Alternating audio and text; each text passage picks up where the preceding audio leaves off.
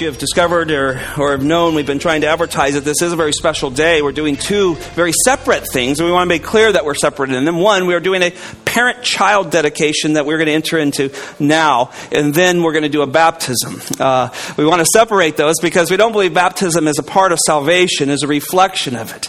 And it's done for those who know what they're entering into. It is a time to proclaim uh, Jesus as their Savior when we get into baptism. But parent child dedications are important. They're important to the church. They're important to families. And I want to spend just a few moments talking about a few scriptures why we do this and, and why we challenge our parents. And not only the parents, we're going to challenge the church because you're a vital role. Now, we don't believe that it takes a village. That was a joke. Thank you. Um, but we do believe that the church has an important role to come alongside moms and dads in the pointing of their children to the Lord. And the church is responsible for do that to help that next generation love the Lord Jesus Christ and know them. So I want to talk about that just for a few moments and take you to a few scriptures. And then we're going to call five families up here and we are going to pray for these families and, and dedicate these moms and dads and their children to the Lord. Go to Deuteronomy chapter 6 with me. It's the fifth book in the Old Testament um, Genesis, Exodus, Leviticus, Numbers, Deuteronomy.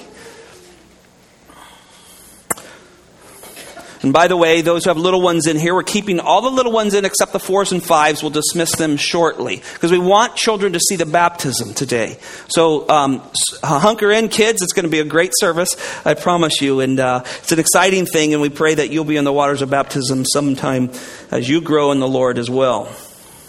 Deuteronomy chapter 6, let me set the setting here. They're about ready to go into the land um, that God has promised them, and God is commanding parents to parent their children, to point them to the things of the Lord. And I want to prove today, all the way through the scriptures, God has instructed moms and dads to train their children to love the Lord Jesus Christ. Now, let me be very clear here, folks. Moms and dads, we can't save our children. I have four of them. I've not saved any of them. God does that. But moms and dads, what we do is we point their little spiritual faces towards the cross. Help them understand sin and the need of a Savior. That's what we do. At church here, as, as a church, we love our children's ministry. If you've not been around here very long, we have, we have as many children in our church as we do adults. It's, it's a very lot of children. And it's our goal as a ministry here, as Grace Children's Ministries, to point those children to come alongside mom and dad and help point them on Sunday mornings towards the Lord Jesus Christ. But this has been a teaching all through the scriptures, as you will see. Notice with me in Deuteronomy chapter 6, verse 4 and following. He is speaking to the nation of Israel here. This is God's first people that he's called to his name. Next, he calls the church. We'll look at that in a moment. But here he says to Israel, Hear, O Israel, the Lord is God, the Lord is one. You shall love the Lord your God with all your heart, with all your soul, and with all your might. Who else quoted that verse in the Bible? Thank you. We're awake. Yes, it is a command for us to love with everything that we have, right? Heart, soul, mind, body, strength. Love the Lord Jesus Christ. Love our God and our Savior, we call him in the New, in the New Testament. Our triune God. Notice verse 6. These words, which I am commanding you today, notice it's not a suggestion, parents. It isn't say, well, maybe you should do these things. I am commanding these. These are commandments in the scriptures for us to follow as those who love God. These which I am commanding you today shall be your heart. They shall be on your heart. And you can't teach something very well that's not on your hearts, moms and dads, can you? It doesn't work very well when you tell your kids to do something that's not on your own heart, does it? Kids see through that, don't they? But here it says, teach these things that are on your heart the love of God, the love of the Lord, loving Him with all your heart, your soul, and your might. And then look at verse 7. His instruction to the nation you shall teach them diligently. Teach them diligently. That means continually stay with it. Be on top of this, moms and dads. To your sons and talk to them when they sit in your house and when they walk by the way and when they lie down and when they rise up. You should bind them on a sign of your hand, and they shall be from the frontal of your forehead. And you should write them on your doorpost and on your house and on your gates. What's the idea there? In every moment, whether you're laying your children down at night or you're busy uh, about the day, you should be talking about your Savior with them. This is the goal of a mom and dad. This is what moms and dads do. Kids, let's learn to love the Lord. Let me make one more charge before we move on to another passage. This also means moms and dads need to be honest with their children. Moms, dads, have you ever asked your children for forgiveness and said, you know, son, daughter, that was godless what I did. I should not have spoke that way. I should not have acted that way. That is not what, what Jesus Christ would want. In fact, he died for that sin. Will you forgive me? See, this is that parenting, that directing your children towards the Lord, teaching them to ask forgiveness, to, to go to the Lord in those things. This is loving the Lord with all your heart, all your soul, all your mind. Look at another passage with me, Psalms chapter 78. We'll move to the uh, the Israel, Israel is now in the nation. King David is ruling. Uh, things are very well developed now. And let's see if anything has changed in the commands that are given. Psalm 78.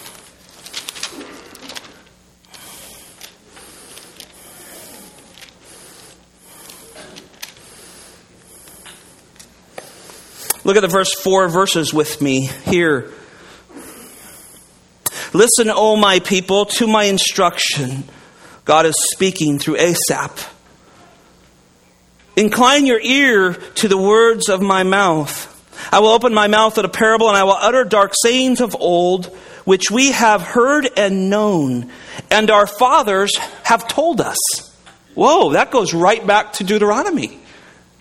We're going to, you need to utter these things, these things we know about God that have been passed down from our fathers. Verse 4 We have not concealed them from their children. We will not conceal them from our children. Oh, what a statement. Teach God's word to your children. Teach them. Teach them what God has to say about it. But look at this, middle of verse 4. But tell to the generations to come the praise of the Lord. Oh, I love that verse. We love that in children's ministry, don't we? Tell the next generation of the glories of the Lord. Tell them what Jesus did on the cross. Tell them how God created the heavens and earth. Tell them how perfect our God and Savior is and all that He does. Tell them that He can forgive sins. Tell them that He can make you blameless before God. See, we are to tell the next generation these truths. Come and praise the Lord with them. Look at the last statement. And His strength and His wondrous works that He has done. Oh, moms and dads, tell them. Grandparents, there's some of you in here today. Oh, you got a great role. I love seeing grandparents with their grandchildren on their lap. They think you're golden. They think you can do no wrong. Oh, grandparents, help their parents point them to Jesus. If you know the Lord Jesus Christ and you're here, you have a great role as a grandparent. You get to send them home at night. But you also get to say, look, son, Let's read some of the Bible together. Granddaughter, let's read some of the Bible together. Let's look at the great things God has done. Well, there's two passages in the Old Testament. Let's briefly look at Ephesians chapter 6, and then we'll call these families forward.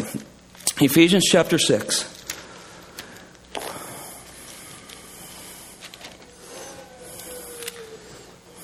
The Bible is clear on headship in the home, and here it is really highlighted that the husband, the father, is to lead in these ways. Now, not in every home is there a father, and so moms step in and do much of this at times, um, but the instruction is clear for us in how we are to handle our children. Ephesians chapter 5, verse 22, and down through 6, 9 is the management of a godly family. How the godly family is to reflect Christ in many ways. But he drops all the way down here in verse 4. He says, Fathers, do not provoke your children to anger. That would be the opposite of the gospel, wouldn't it? When we preach the gospel, it's very joyful, isn't it? Don't provoke to anger. Parents, don't bring your children to anger. Bring them to the gospel. And here's what it says But bring them up in the discipline and the instruction of the Lord. The idea of training is the word here. Train them towards the Lord. Again, remember, we can't save our children. That's not something man can do. God has to save people. He has to wipe sins away through Jesus Christ. But we can train them to look at Jesus. Parents, have your children in church. Have them in Sunday school. Put them in front of the Word of God morning, night. Speak with the great things of the Lord, and we'll see the Lord work in your family in wonderful ways.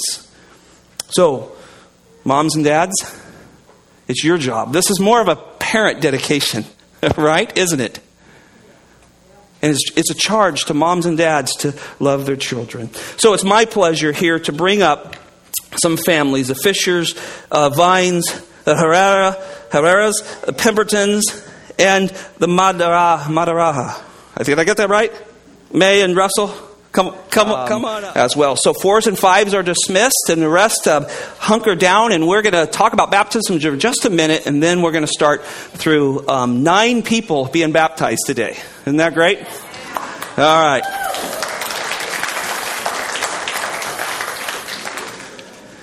All right. Let's pray as we look into the Word of God briefly here. Father, we thank you for a chance to stand here and, and see the outward demonstration of what you did inwardly in these brothers and sisters' lives, Lord, that are about to be baptized. We thank you that you gave us this ordinance within the church because it is a beautiful proclamation of the salvation that Jesus did in each and every one of their hearts, Lord, and ours. So, Father, we ask that this would bring you honor and this would bring you glory. We praise this. We praise you for this demonstration today. In Jesus' name, amen.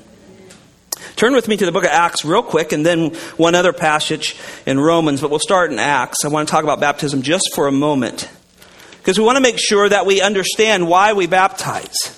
Many religions baptize. Um, we don't see ourselves as a religion. Uh, religion um, denotes a lot of works. We put our faith alone in Jesus Christ alone is the is the belief of uh, Christian church, the Christian Bible believing, Christ following, gospel centered church. But baptism has always been a part of the New Testament church.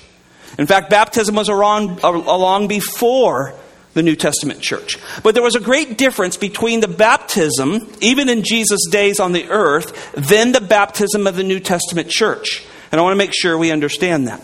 The baptism that you find in the Gospels, uh, Matthew, Mark, Luke, and John, was a baptism of repentance outside of Jesus' baptism.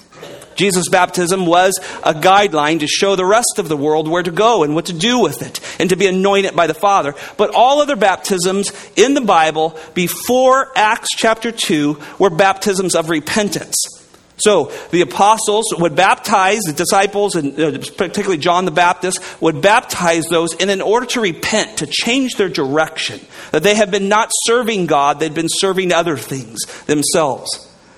But when we get to the New Testament, a beautiful display of baptism happens. I want to just show you one. Look at Acts chapter 8, verse 38 and 39. Let me set the context for you. Um, our dear friend Philip, the great evangelist, one of the disciples of the Lord Jesus Christ, is on his way to Samaria. History tells us he became a great church planter there and reached out in places where not very many people would go. But he is on his way to Samaria and he comes alongside an Ethiopian soldier. And there he finds that this Ethiopian soldier is reading the Bible. He's, he's reading Isaiah 53. But he doesn't understand what he's reading. And Philip says, can I share with you? Can I, can I help you understand that? And he says, Yes, I don't understand it. So Philip jumps in the chariot with him, explains Isaiah 53 that that lamb is the Lord Jesus Christ, and that lamb took sin upon him for that Ethiopian uh, uh, soldier, and that Ethiopian soldier at that moment places faith in the Lord Jesus Christ. They're parked alongside a pond or something, or some body of water here and he wants to be baptized. Now, here he is saying, I want to be identified with Jesus Christ. We find early in the New Testament, baptisms happen quickly because there was such a force against Christianity. So they were identified as followers of the Lord Jesus Christ in this text. Look at verse 38 with me. It says this And he ordered the chariot to stop. And they both went down into the water, and Philip, as well as the, the eunuch, and he, and he baptized him. There, so this is water baptism here. This is the actual physical act that we're going to see here in just a few moments. And when they came up out of the water, the Spirit of the Lord snatched Philip away, and the eunuch no longer saw him, but he went on his way rejoicing. So here's water baptism. We see it often in the New Testament. When people get saved, they step into the waters of baptism to say, Look, I'm a follower of the Lord Jesus Christ. I forsake all other religions. I forsake all other things. I'm a follower of the Lord Jesus Christ. But the word baptism is used to teach us a great amount of theology within the scripture. So I want to take you to Romans chapter 6 and teach you um, and help you see the beautiful teaching of baptism from a theological understanding of it. Romans chapter 6. Now, Paul has spent five chapters in the book of Romans to prove that two things that all men are sinners. He's worked very hard to show there's nobody that is not a sinner. Every person in here, every person ever born on this world is a sinner.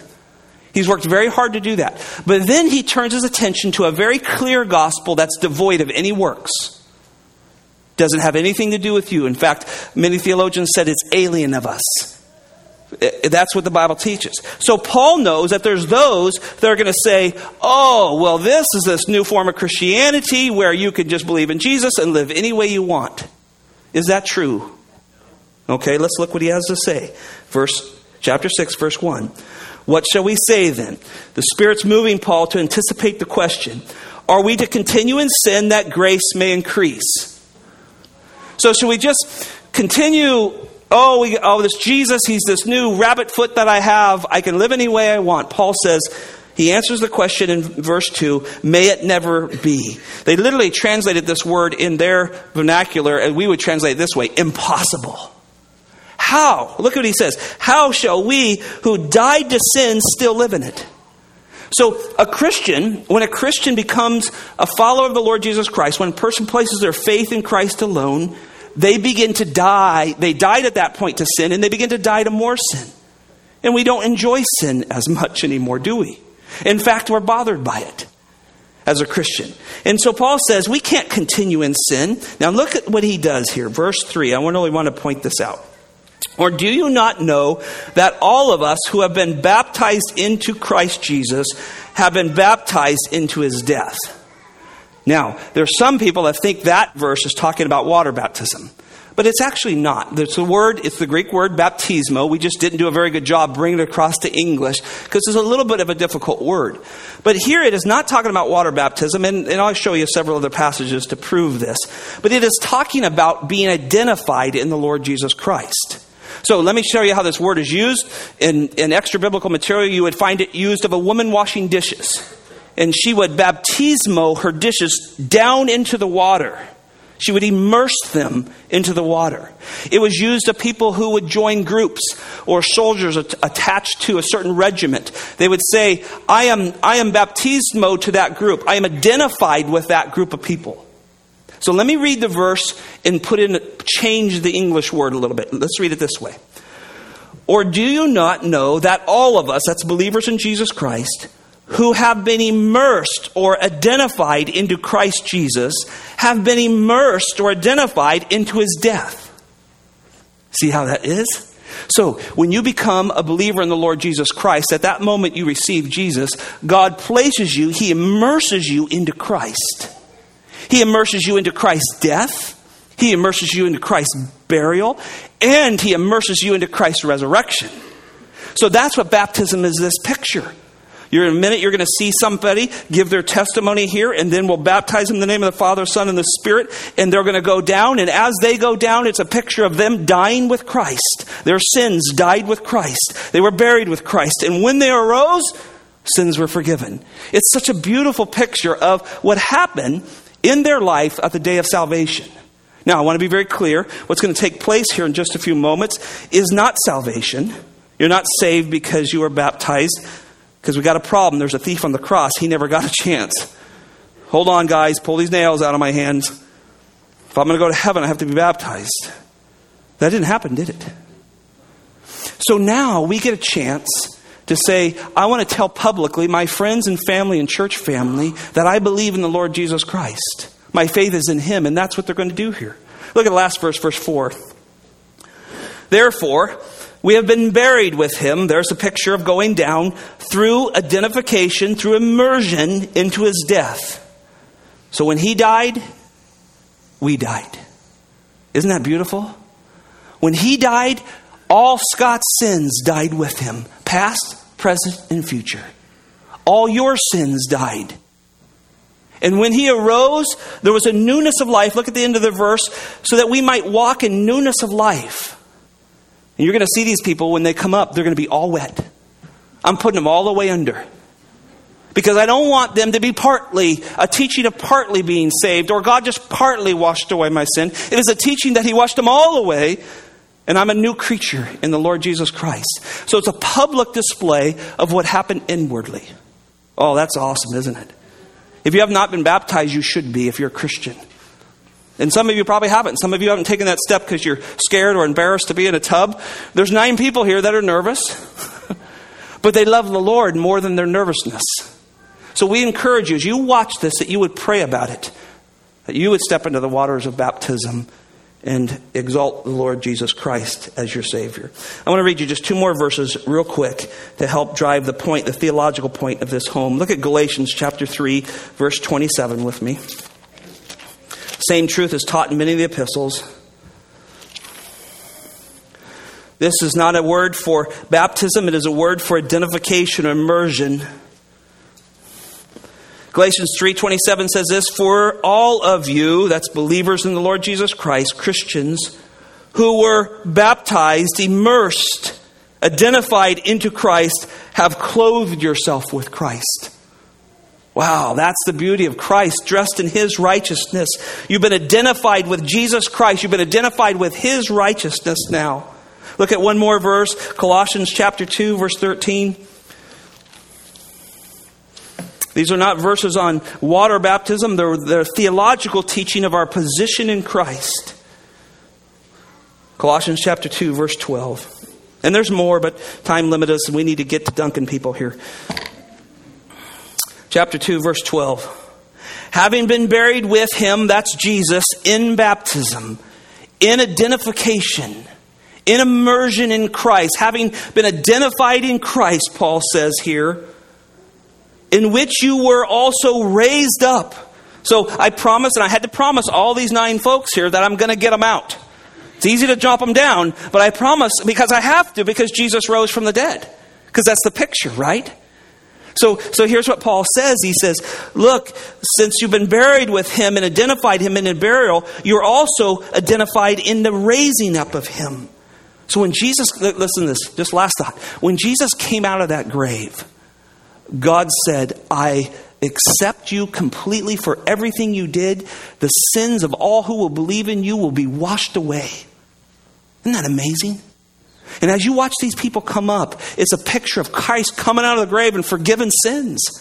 And these people's sins are forgiven at salvation. This is a demonstration later of they're going, I want to publicly tell you that my sins are forgiven by Jesus Christ. Not by any works that I've done, not the family I'm in, not the church that I go to, not the money that I have given. I am saved because Jesus Christ alone changed my life. That's what they're going to tell you in this tub here in a moment. Praise the Lord. Let's pray, and then Ron's going to lead us in a song, and I'm going to get changed. Father, thank you for the great instruction on baptism. It is a beautiful thing, Lord. And we as a church get to demonstrate this publicly publicly tell people, our friends, our family, our church family, that we put our faith in the Lord Jesus Christ. So, Father, I ask that you bless these nine people, these nine children of yours, Lord, that they give you credit and they give you glory here, and the church rejoices for those who have put their faith in Jesus Christ alone. Lord, bless this next few moments as we identify people in Christ. In your precious name, amen.